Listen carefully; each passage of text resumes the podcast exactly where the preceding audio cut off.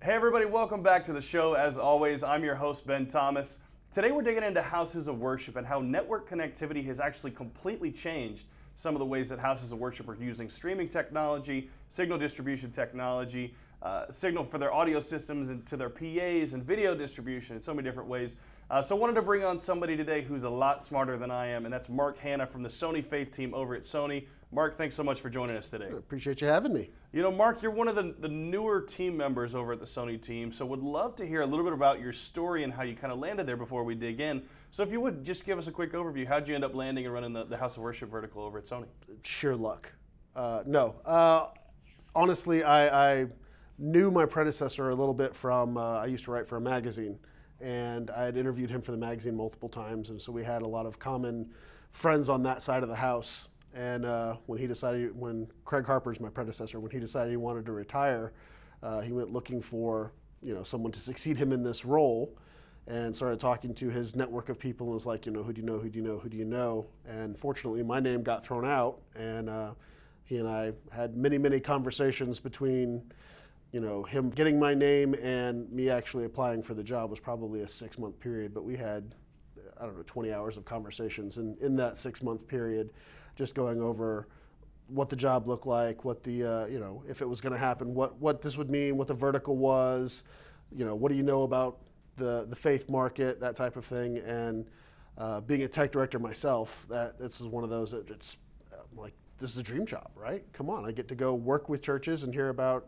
what they're doing and, and hear their stories and talk with tech directors and I mean, come on, it's perfect. So, Mark, obviously, network connectivity has totally impacted how we really uh, create services these days, right? Yeah.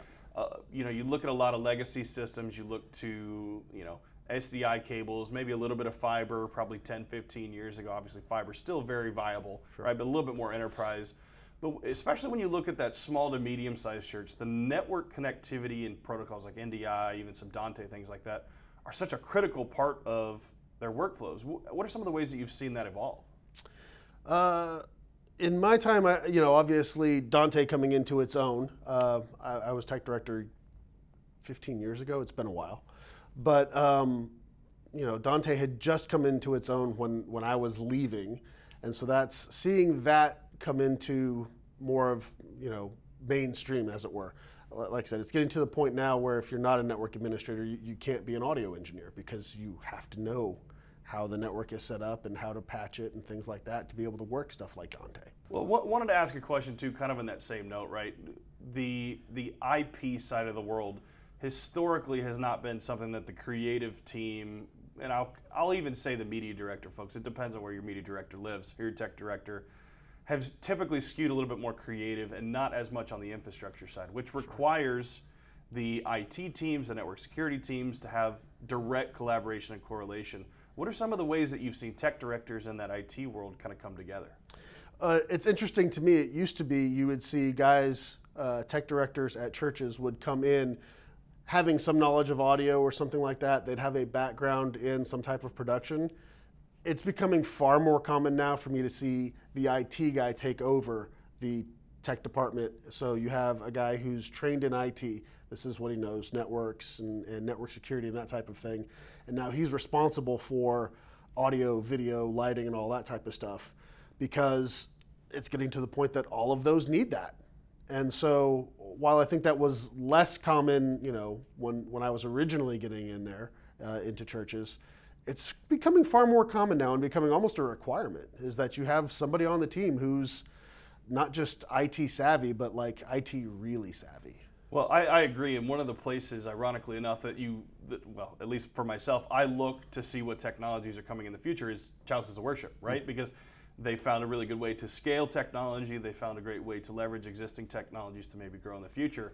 But one of the challenges with, that comes with innovation is that you know, there is this adoption curve, right? But sometimes the incumbent is still necessary, right? This is one of the questions I get all the time, and I'm going to kick this to you because it's a hard question to answer. Uh, sorry for putting you on the spot. But let's talk traditional SDI fiber workflows versus network, right? I think it's flashy and trendy, albeit effective, to try and go to a full network based workflow. But what are some of the differences and some of the advantages versus maybe a traditional SDI fiber type system versus a network based system? They're, they're easy to get up and running, right? I mean, rather than having to run SDI, if you had a building spec, there's a good chance you have a network system in the building, right? Running to server rooms and offices and things like that. So it's, it's entirely possible that you already have a system ready to go in place just because you know you have a computer that needs to be somewhere. Whereas with SDI and, and some of the latent and older products, if you don't have something there, you get to pull cable.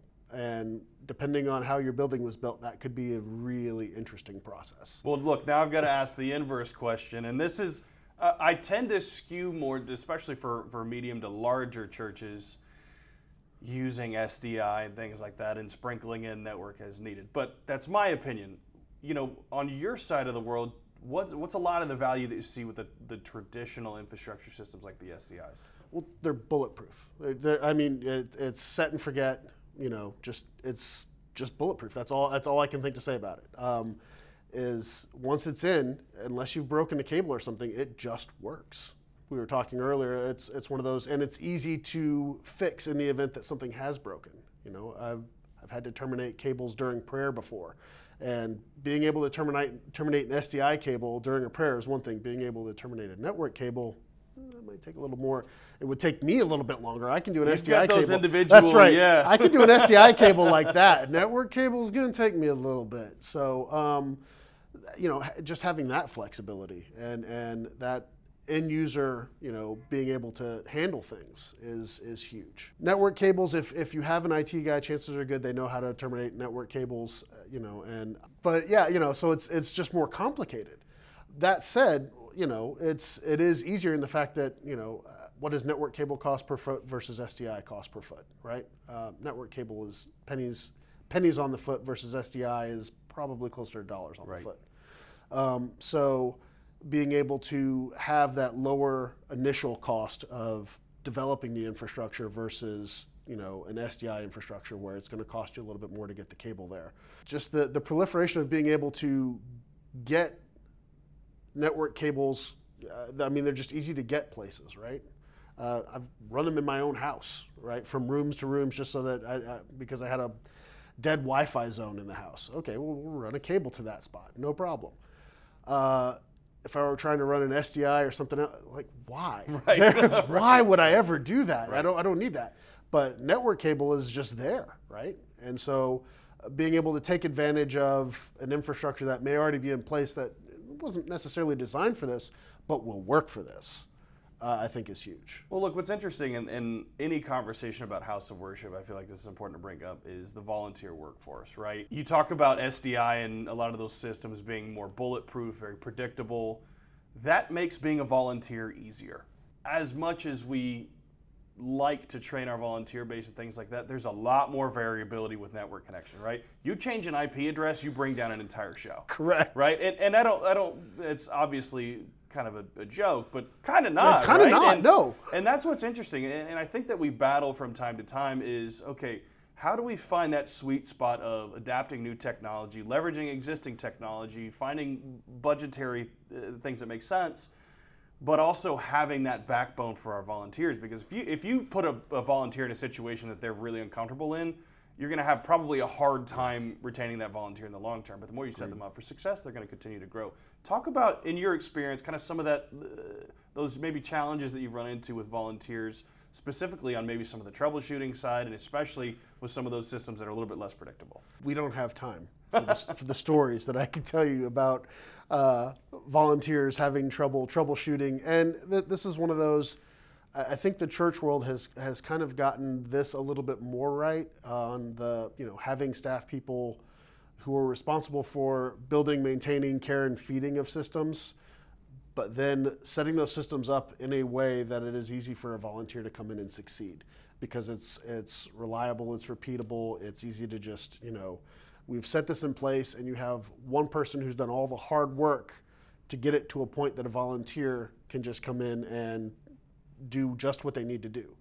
And you know, I have volunteers that I trained to, to run switcher for our, our service, have no idea how to program a switcher, would have no idea how to go in and change something if something you know, if they had to reroute a cable or reroute a connector or something like that, they would have no idea how to even make those changes on the switcher. We're not making those changes every weekend, so it's not a problem. That, so they're set up to succeed in that. I need you to sit here and here's the buttons you need to know. And yes, there's this whole section of the switcher over here. Don't touch this. Just don't touch Ever. this ever. for for the same reason, because as with IT networks, because you can push one button and okay, now everything is different, and it's wrong, and it's going to be hard to recover. But as long as you don't push that button, everything's fine and it's repeatable, and you're in a position to succeed. So uh, I think the church world in particular has done a good job of of setting aside and building those uh, processes and procedures so that you have someone usually on staff who does the heavy lifting and is the rising tide that raises all the ships of the volunteers who can just come in and execute. Yeah. Well, last question, and we talked a little bit about this before we, we went uh, live here.